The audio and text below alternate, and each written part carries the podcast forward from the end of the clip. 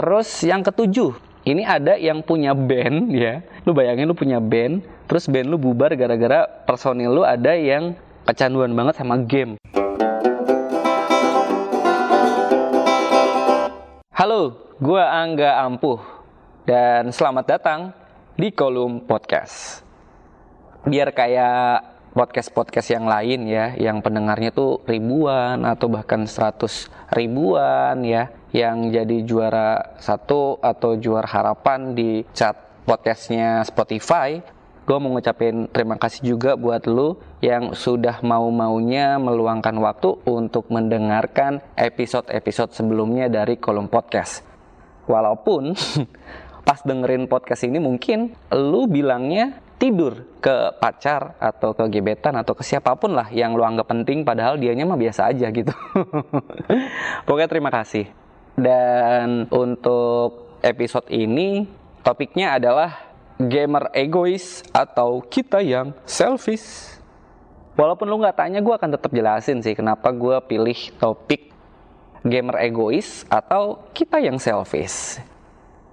Uh, di lingkaran gue, yang nggak banyak ini ya lingkaran gue nggak banyak banyak banget dan nggak gede-gede banget itu gue beberapa tahun belakangan itu selalu ketinggalan dan selalu apa ya jadi kayak anak emo atau imo sih nyebutnya. Yang lain pada main game uh, Pokemon Go gitu ya sampai pada ngumpul-ngumpul sampai pada bikin stiker gitu. Gue ya damai-damai aja dengan hidup gue dengan masalah gue yang banyak. Nggak kepikiran sama sekali untuk main game. Terus uh, Dota ya sebelumnya. Terus Mobile Legend terus pokoknya semua game lah PUBG juga nggak um, tahu ya perasaan gue doang atau emang di lingkaran gue tuh cuma gue yang nggak main nggak main game. Tapi tenang gue nggak pernah kok nge-tweet soal ini gitu ya.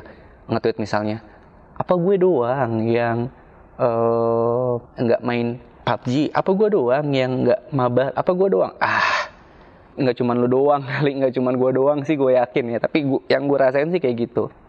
Tiap nongkrong tuh kalau udah pada main game atau gue datang yang nggak tepat gitu ya udah. Gue ngobrol nungguin mereka udah pada kelar main game kayak gitu. Dari situ sih sebenarnya. Um, gue nggak masalah sih serius. Gue bukan tipikal yang lu kok main game aja? Bla bla bla bla nggak yang kayak gitu juga. Gue udah bersyukur gitu. Duduk nongkrong ya kan. Uh, ngelamun nggak sendirian gitu. Walaupun nggak ngobrol gitu ya dan itu cuman uh, latar belakang yang yang deket aja gitu sama gue alasan kenapa gue ngangkat topik soal game ini. Terus alasan lainnya ada beberapa sih yang paling menyeramkan itu nanti ada gue jelasin. Dan untuk topik ini ya untuk ngebahas topik ini gue tuh sempet so ide gitu loh. So ide kayak aduh kayak gimana sih? Main game tuh rasanya gimana? gitu ya. Kayak apakah bener? gitu gue bisa mendapatkan kesenangan dan juga kebahagiaan seperti kesenangan gue atau hobi gue nonton film atau hobi-hobi gue yang lain gitu ya. Gue pengen ngerasain gitu. Pengen punya sudut pandang sebagai seorang gamer. Karena jujur gue terakhir main game online tuh zaman SMP kalau nggak salah. Itu Getampet. Itu pun gue ya ngikut aja. Teman-teman gue pada main game ya gue ikutan ke warnet ya Tampet tuh game yang uh, eh, gue lupa ngejelasinnya gimana. Pokoknya berantem gitu dan lu bisa punya karakter kayak Shinchan atau Naruto atau apalah One Piece gitu. Uh, karakternya tuh beli dan pokoknya ribet lah. Dan alhamdulillah gue nggak terusin gue cuma punya akunnya. Terus apalagi sih yang ada boomer boomernya tuh? Itu gak tampet bukan ya? Kayak bukan deh. Gue lupa gamenya. Pokoknya ada satu game yang ngebaca arah angin gitu. Misalnya senjata gue tuh atau karakter yang gue pakai tuh senjatanya tuh bumerang ya jadi nyerangnya tuh pakai sudut gitu loh. Jadi ntar patah terus nyerang ke musuhnya. Itu gue lupa gamenya apa. Itu terakhir. Setelah itu selain handphone gue yang nggak pernah support untuk bisa main game sedih ya. Pengen ikutan tukar nasib. Atau uh, mic pelunas hutang. Nggak nyambung. Pokoknya kayak gitu. Dan ya gue lupa lah gimana sih rasanya jadi seorang uh, gamer atau jadi orang yang suka menghabiskan waktu luangnya dengan bermain game gitu ya dari situ gue coba untuk inisiatif tuh ah gue coba ah download atau install game yang sekiranya gue suka dan gampang nggak ribet pokoknya yang penting gue main game aja terus gue nginstal tuh Nama gamenya itu Jungle Marble Blast. Buat yang tahu game ini, selamat. Kamu cupu berarti sama kayak saya main gamenya. Jadi Jungle Marble Blast nih gamenya tuh macam Zuma gitu loh kayak dimainin PNS-PNS di komputernya. atau karyawan atau pegawai lain lah yang punya komputer jadul gitu. Gamenya main Zuma yang kodok bangkong gitu gede. Ya lu tau lah kalau misalnya pernah mainin. Alternatif lainnya kalau nggak main Zuma ya main soliter. itu gamenya kayak gitu dan gue main dua minggu apa tiga minggu gitu ya. Dan itu bener-beneran loh mendatangkan candu tuh ya bener-beneran mendatangkan candu. Gue main ya bener-beneran main serius. Sampai level yang gue mainin tuh di game yang nggak seberapa itu ya tinggi gitu gede levelnya. Dan satu yang gue pahamin satu yang gue bisa uh, akhirnya mengerti gitu kenapa orang-orang yang aktif atau yang suka banget main game tuh seperti itu responnya ketika ada orang yang datang gitu atau ada orang yang berada di dekatnya gitu. Karena gue ketika main game ini pilihannya cuma dua. Ketika ada orang datang atau ada orang ngajak ngobrol yang pertama orang itu gue diemin. Nggak ding. Tiga ding. Orang itu gue diemin sama sekali gue lanjut main game. Terus yang kedua gamenya gue matiin. Gue biar bisa fokus untuk uh, apa namanya ngomong sama si atau ngobrol sama si orang ini. Yang ketiga gue tetap main game dan gue tetap berusaha untuk menanggapi omongan dari teman gue itu dan rasanya nggak enak serius. Tiga-tiganya rasanya nggak enak. Jadi ada beban tersendiri buat gue ya. Karena gue ngerasain jadi di kantor gue tuh ada dua orang. Misalnya gue dan dua orang itu ya udah anggap aja gue tuh sendirian aja. Karena mereka berdua tuh ya aktif banget main gamenya gitu. Dan uh, itu dibuktikan sama pendapat teman-teman gue yang lain di kantor. Jadi kalau udah sama si A sama si B nih, gue sih masih mendingan ada teman gue yang bilang, gue sih kalau udah ketemu si A sama si B masih mendingan di dalam aja main gitar kayak atau main judi online kayak enggak atau nyari aktivitas lain gitu ya. Sampai sebegitunya gitu. Um, dari apa? observasi kali ya atau apa sih uji coba yang gue lakuin tuh ya gue akhirnya sedikit paham gitu dan sebenarnya yang uh, apa namanya yang salah tuh si gamer atau kita yang terlalu sensitif yang minta di ngertiin gitu. Padahal yang main game juga sebenarnya kan butuh untuk di ngertiin nggak sih? Dan soal game ini organisasi kesehatan dunia atau WHO itu udah masukin gangguan game ini ke dalam revisi ke-11 untuk klasifikasi penyakit internasional atau ICD-11 udah sampai uh, diperhatikan sebegitunya ya. Dan sebenarnya kalau mau ngomongin dampak buruk ataupun manfaat dari main game, lu yang ngedengerin dan lu kebetulan adalah pemain game lebih paham lah. Lebih ngerti gitu, udah hafal banget kali ya. Manfaatnya apa, terus dampak buruknya apa, dan gue nggak bakal ngebahas itu sih. Tapi ada satu um, penelitian yang sebenarnya menguntungkan para gamer. Jadi orang itu namanya Marki ya. Jadi gini hasilnya. Jadi meskipun membuat sebagian orang ketagihan, main game ini gak sebanding sebenarnya dengan kecanduan alkohol atau kecanduan uh, metamfetamin atau kecanduan judi. Mayoritas orang yang suka dengan game online ini sebenarnya masih menyeimbangkan dengan jadwal kerja dan kehidupan sosial mereka. Yang naikin uh, penelitian ini tirto.id. Jadi kalau misalnya ada yang bilang atau langsung langsung ngejudge ketika lu seorang gamer gitu, oh kamu main game aja ya, ah, kamu pasti orangnya uh, antisosial deh atau kamu bla bla bla bla bla.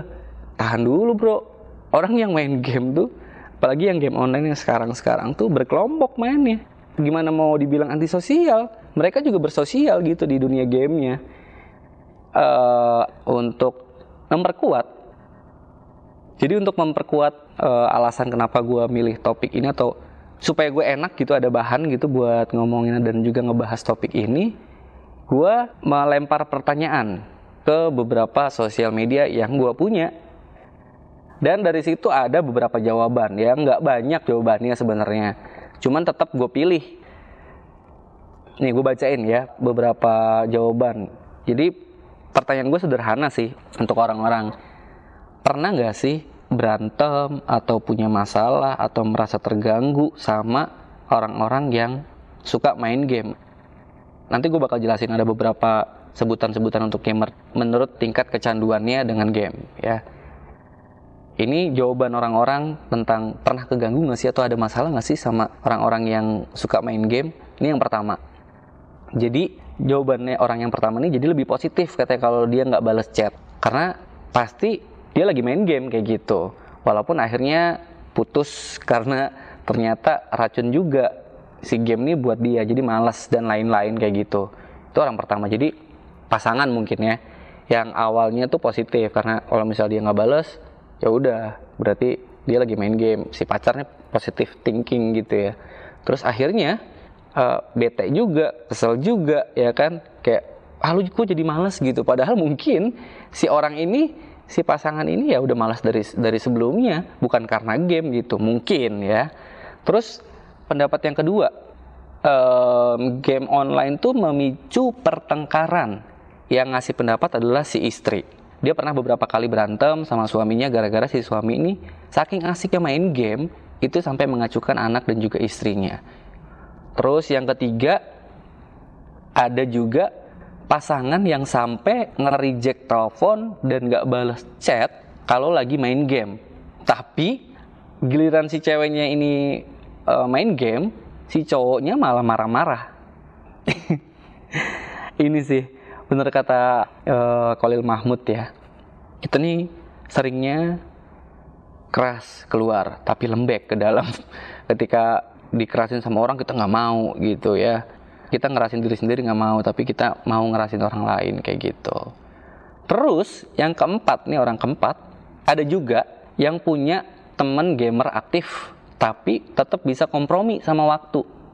Jadi uh, main gamenya aktif banget tapi tetap bisa kompromi sama waktu. Maksudnya setiap nongkrong atau setiap ketemu ya udah nggak main game gitu. Dia punya waktu sendiri untuk main game. Kayak gitu. Terus yang kelima ada yang gamer banget tapi pas udah nikah ini jadi harus izin dan lebih tahu diri aja katanya ketika main game. Karena sadar udah bukan sendirian lagi kayak gitu. Jadi harus berbagi kebahagiaannya bersama pasangannya. Jadi pengen cepet-cepet nikah. Yang keenam ini ada juga pasangan gamer. Berarti cowok dan ceweknya tuh uh, keduanya adalah gamer tapi justru pas ketemu malah nggak main game. Kuncinya katanya tahu waktu dan tahu batasan. Wow keren. Terus yang ketujuh. Ini ada yang punya band ya. Lu bayangin lu punya band terus band lu bubar gara-gara personil lu ada yang kecanduan banget sama game ya. Ini bandnya sampai bubar sedih banget sih. Jadi misalnya ditanyain eh bro band lu gimana? Udah rekaman belum? Band gua bubar. Oh kenapa? Beda prinsip ya atau gimana? Nggak personil gua uh, main game terus setiap latihan jadi nggak fokus. Terus yang ke delapan bahkan ada ya ini agak sedih sih tadi gue bilang di awal ini salah satu pemantiknya. Bahkan ada yang sampai bercerai karena suaminya ini main game. Dan suka ngelampiasin amarah ya misalnya kalah atau menang atau gimana lah di game itu ngelampiasin kemarahannya ke istrinya gara-gara game. Ini sedih sih uh, kejadian kayak gini gue nggak tahu sih apakah si suami istri ini memang punya masalah sebelum-sebelumnya atau terakumulasi dan apa meledaknya tuh ya pas masalah game ini. Mungkin ya gue nggak bisa nebak juga. Itu beberapa jawaban atau tanggapan dari beberapa orang yang gue tanyain secara acak ya di sosial media yang gue punya tentang terganggu nggak sih sama game dari sini sebenarnya lu udah bisa nentuin nih udah bisa nentuin gitu. Kira-kira gamernya yang egois atau justru kita yang selfish gitu. Gue sih nggak mau uh, mihak ya. Maksudnya gue nggak mau bilang, wah ini gamernya yang egois. Wah ini uh, kitanya gitu yang yang selfish sebagai orang yang nggak main game gitu ya. Karena gue punya jawaban yang sama-sama sama-sama memberatkan dan sama-sama menguntungkan buat dua pihak ini karena gue udah nyobain sebagai gamer walaupun cuma tiga minggu dan juga sebagai orang yang punya teman-teman atau orang-orang di sekitar yang suka main game. Nah, ini ada juga ini mahasiswi UNS namanya Rika Elyasari. Tahun 2010 dia bikin skripsi tentang dampak dari uh, game. Gamenya untuk komputer sih sebenarnya game komputer di tahun 2010 ya. Cuman ada beberapa hal yang bisa gue ambil ya. Untuk game online sendiri ada beberapa jenis atau beberapa nama atau beberapa istilah untuk memisahkan atau membedakan gamer. Yang pertama tuh ada namanya maniak gamer. Dari namanya aja udah jelas. Ini eh, orang-orang uh, yang bermain game atau main game tuh sampai lupa waktu. Itu masuk kategori maniak gamer. Indikator lupa waktunya sendiri gue nggak bisa nggak bisa jelasin lebih lanjut ya. Terus yang kedua ini pro gamer. Jadi mereka yang bener-beneran suka main game tapi belum sampai kecanduan ya. Nggak kayak uh, si maniak gitu. Nah mungkin ini sih tebakan gue ya. Si pro gamer ini M-nya satu ya jadi bukan pro gamer. Di pro gamer ini mungkin kalau nggak main game ya nggak apa-apa gitu. Kalau maniak gamer mungkin kalau nggak main game kayak pusing atau resah atau gimana gitu. Nah yang ketiga itu ada casual gamer. Ini adalah mereka yang uh, main game cuma karena iseng atau ngisi waktu luang. Dan ini pendapatnya disampaikan oleh Eddie Lin lewat bukunya yang berjudul Computer Gaming World tahun 2004. Dari apa yang gue bahas kali ini atau di episode ini, itu sebenarnya lebih ke apa ya? Lebih ke saling menghargai sih ya. Maksudnya ketika uh, gamer dibilang egois gitu ya, ah lu mah egois main game terus nggak mentingin apa segala macem lah. Secara pribadi menurut gua egois itu adalah perlu atau adalah satu keharusan untuk beberapa hal ya, nggak untuk semua hal. Gue kasih contoh misalnya um, lu pacaran. Terus lu ngerasa nggak nyaman ngerasa nggak nyambung atau eh, nggak uh, betah lah ya sama pacar lu itu terus lu minta putus. Karena lu memikirkan kesehatan diri lu lu memikirkan masa depan lu doang nggak mikirin pasangan lu makanya lu minta putus Nah itu nggak apa-apa, lu disebut egois untuk mengakui bahwa diri lu egois, mengambil keputusan itu ya nggak apa-apa. Karena yang paling utama, yang paling diutamain tuh ya menyelamatkan dan juga menolong diri sendiri nggak sih? Karena kalau lu aja nggak mementingkan diri lu sendiri, gimana orang lain mau mementingkan atau mau memberikan perhatiannya ke lu gitu. Jadi soal egois ini pandangan gue kayak gitu ya. Dan kalau dengan bermain game itu bisa memberikan hal-hal yang nggak bisa diberikan dari kegiatan atau aktivitas selain main game, ya kenapa enggak gitu menurut gua. Terus kalau misalnya kitanya yang selfish ya nggak bisa juga sebenarnya. Misalnya ya e, untuk beberapa kondisi rapat misalnya lu anak himpunan jurusan gitu ya, lu harus ngerapatin proker atau lu harus ngerapatin event lu rapat ya kan? Udah bikin instastory segala macem rapat rapat rapat rapat rapat rapat pas giliran pembahasan jeder. Tuh anggota rapatnya malah pada main game atau masih ada yang main game gitu. Kita atau lu yang nggak main game ngomong ke yang main game dengan sopan dengan santun tentunya yang nggak bisa dibilang selfish karena itu untuk kebutuhan untuk untuk keperluan bersama termasuk si orang yang main game ini gitu um, karena ya ini kalau misalnya orang-orang yang main game sampai ke titik yang parah banget sampai lupa waktu, lupa makan, lupa mandi, lupa bahwa pernah sayang sama orang tapi orang yang disayang itu nggak sayang balik ya kan? Itu udah bahaya lah ya dan bahayanya apa seperti apa gitu bahayanya lu bisa cari sendiri deh di internet.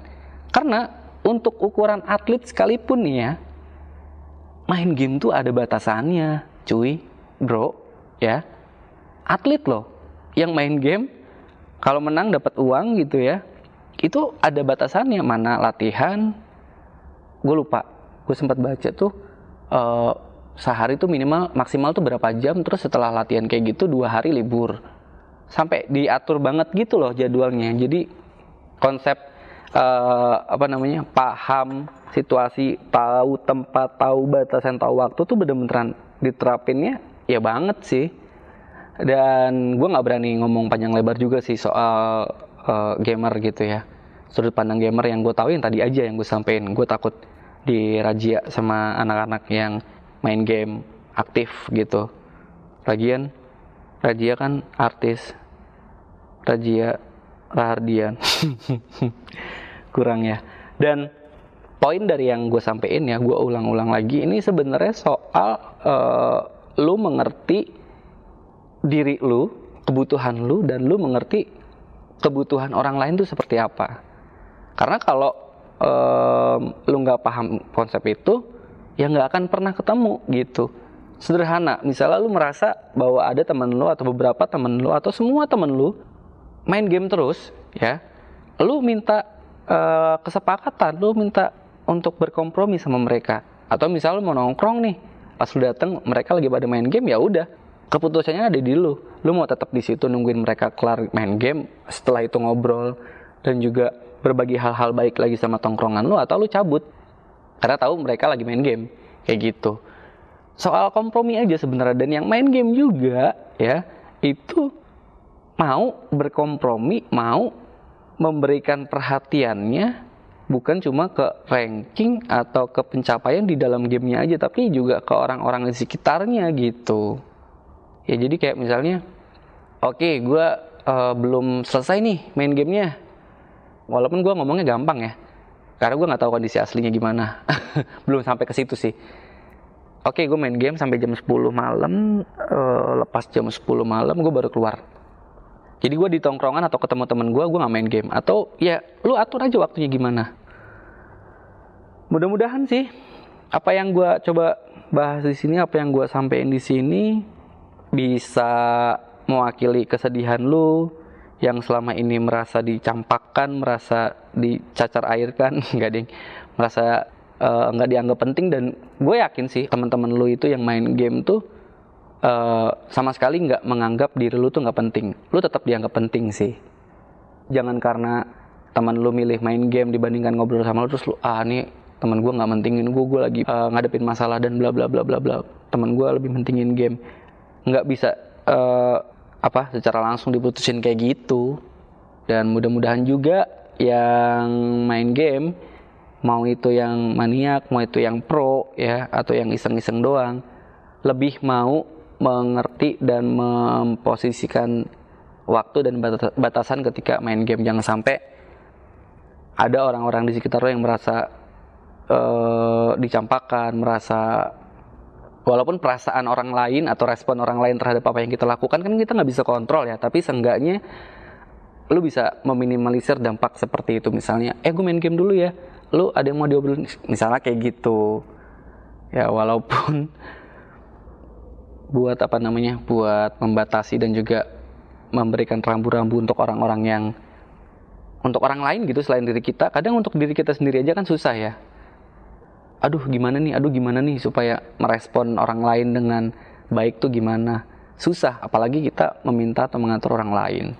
Kayak gitu. Dan sekali lagi mudah-mudahan topik ini bisa ngasih sedikit hal-hal yang mungkin lu udah tahu tapi gue ngingetin lagi di sini kayak gitu atau yang belum tahu sama sekali ya nggak apa-apa dan gue akan merekomendasikan dua tontonan dua tontonan yang mudah-mudahan sih bisa jadi tuntunan juga ya untuk yang suka main game ataupun yang eh, nggak uh, suka main game sekalipun biar tahu gitu sudut pandang orang-orang main game tuh kayak gimana.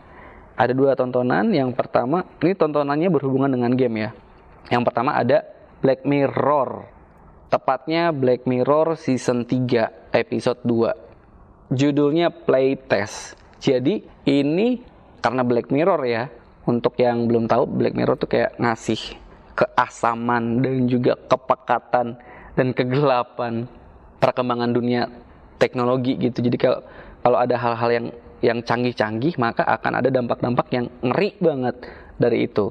Nah di playtest ini itu ada satu tokoh yang dia gimana tuh caranya dapat kupon atau dapat tiket atau dapat undian apalah untuk bisa jadi penguji coba atau penjajal game yang sedang dibuat.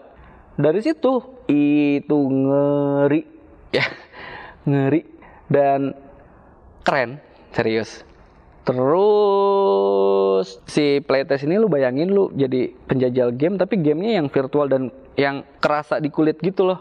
Pokoknya gue aja nggak bayangin aduh eh, nggak mau gue. Terus yang kedua tadi kan series ya.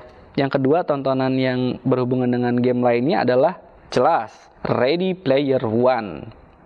Ini film tayang di bioskop tahun 2017 atau 2016 ya. Gue lupa. Pokoknya ini film yang buat orang-orang yang suka main game, gue yakin sih udah pada nonton ya. Tapi buat yang belum sempat nonton gitu, ini film keren banget ini. Jadi dunia ini semuanya itu udah ya global warming udah, ya kepadatan penduduk ya udah, ya kebakaran hutan ya udah, segala macam tuh udah dilewatin dan orang-orang pada akhirnya lebih memilih main game satu game ya itu yang dimainin hampir sama semua penduduk atau populasi di bumi yang bisa pada saat itu walaupun gue yakin sih itu kayaknya Amerika doang.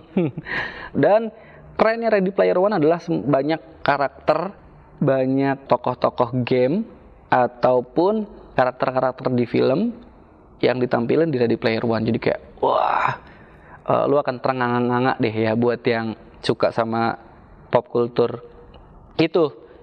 Untuk episode 5 dengan topik gamer egois atau kita yang selfish. Lu bisa kasih saran, lu bisa kasih kritik atau apa pun lah yang lu pengen sampein lewat email ya. Di info kolum at gmail.com gua eja ya.